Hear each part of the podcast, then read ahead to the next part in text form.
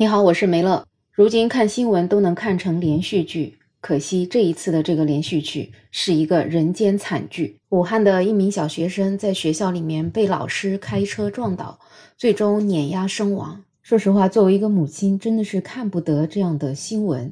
那么对于孩子的父母，我真的也是特别能够感同身受，他们在那个当下所面临的是什么。小孩的妈妈在事发之后也是冲在维权的第一线，接受记者的采访，并且希望学校能够给出一个公正的回复。那按常理讲，大家应该会非常同情这位妈妈，而且出现在大众面前的妈妈一定是一位伤心欲绝、蓬头垢面的妈妈。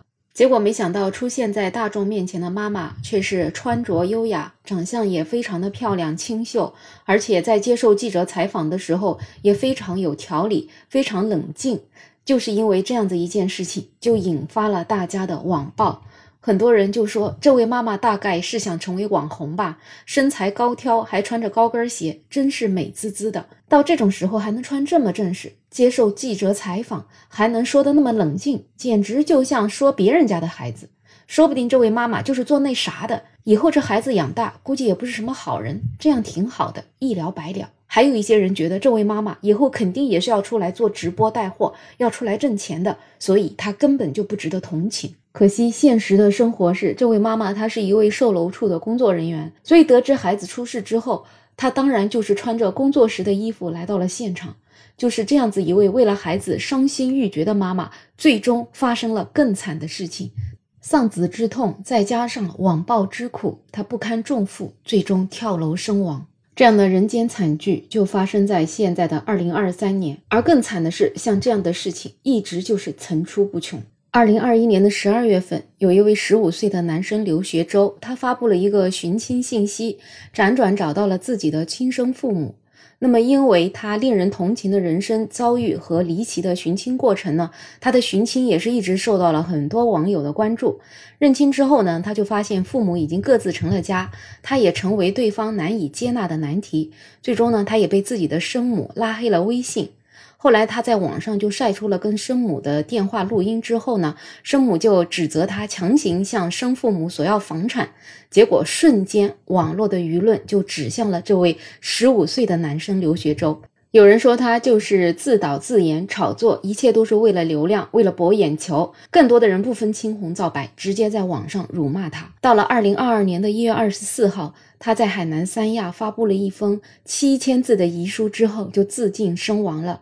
在遗书里面，他详细回忆了十五年以来的各种不堪的遭遇，并且也讲了寻亲前后的过程，以及遭遇了网暴之后的压力。二零二二年的四月份，在上海的疫情期间，也是发生了一个网暴导致的惨剧。当时疫情期间，大家都知道的，通行也不是很方便。那么有一位女子，她跟她的父母呢是分开来住的。她的爸爸呢是一位听障人士，他就给她叫了一位外卖员，在深夜的时候开了大概四小时的电瓶车，送了菜给他的父亲。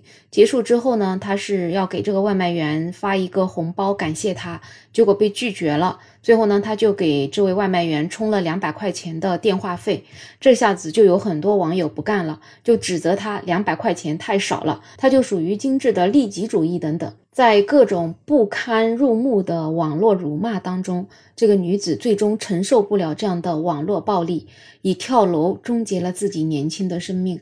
而今年有一位二十四岁的杭州女孩，她拿着研究生录取的通知书向病床前的爷爷报喜，没想到照片流出来之后，她只是因为染了粉色的头发而遭遇了大规模的网暴。到二月十九号的时候，她就因为抑郁自杀去世了。像这样的网络事件，只要在网上随便搜一下，就是举不胜举。总而言之，每年都有很多因为网暴而受害的网友。